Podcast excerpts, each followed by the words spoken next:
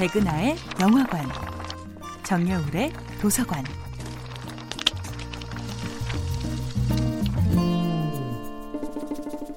안녕하세요.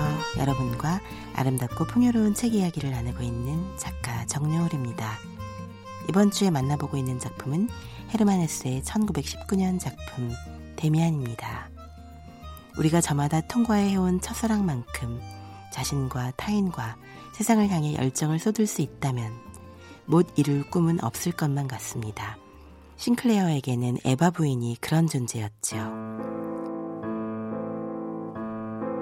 싱클레어가 마침내 그토록 그리워하던 데미안과 재회했을 때 그는 자신이 꿈속에서 보았던 그 절실한 환상 속의 여인이 바로 데미안의 어머니 에바 부인이었음을 깨닫습니다.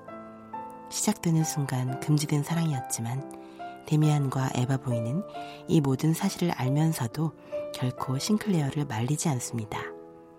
에바 부인에 대한 불가능한 사랑 또한 싱클레어에게는 또 하나의 이상적 존재 아프락사스였기 때문입니다.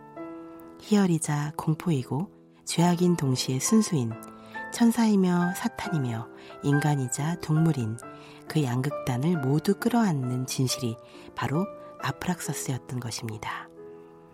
그는 꿈속에서 에바 부인과 사랑이 이루어지는 상징적 이미지를 만납니다.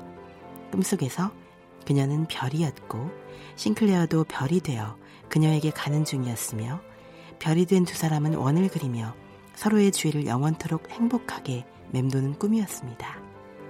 싱클레어가 에바 부인을 만나 이 꿈을 고백합니다. 그러자 에바 부인은 그 꿈을 억압하거나 금지하지 않죠. 다만 그 꿈을 통해 싱클레어가 더 커다란 진실을 깨닫기를 바랍니다.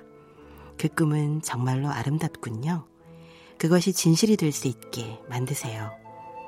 데미안은 에바 부인을 향한 싱클레어의 사랑이 내면의 성장을 위한 더 큰 걸음으로 완성되는 과정을 그립니다.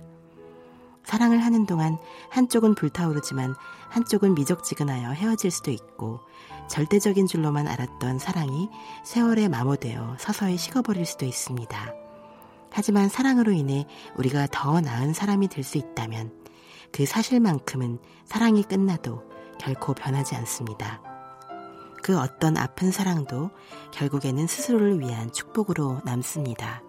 사랑은 소멸해도 사랑으로 변화한 나 자신은 남기 때문이지요. 정여울의 도서관이었습니다.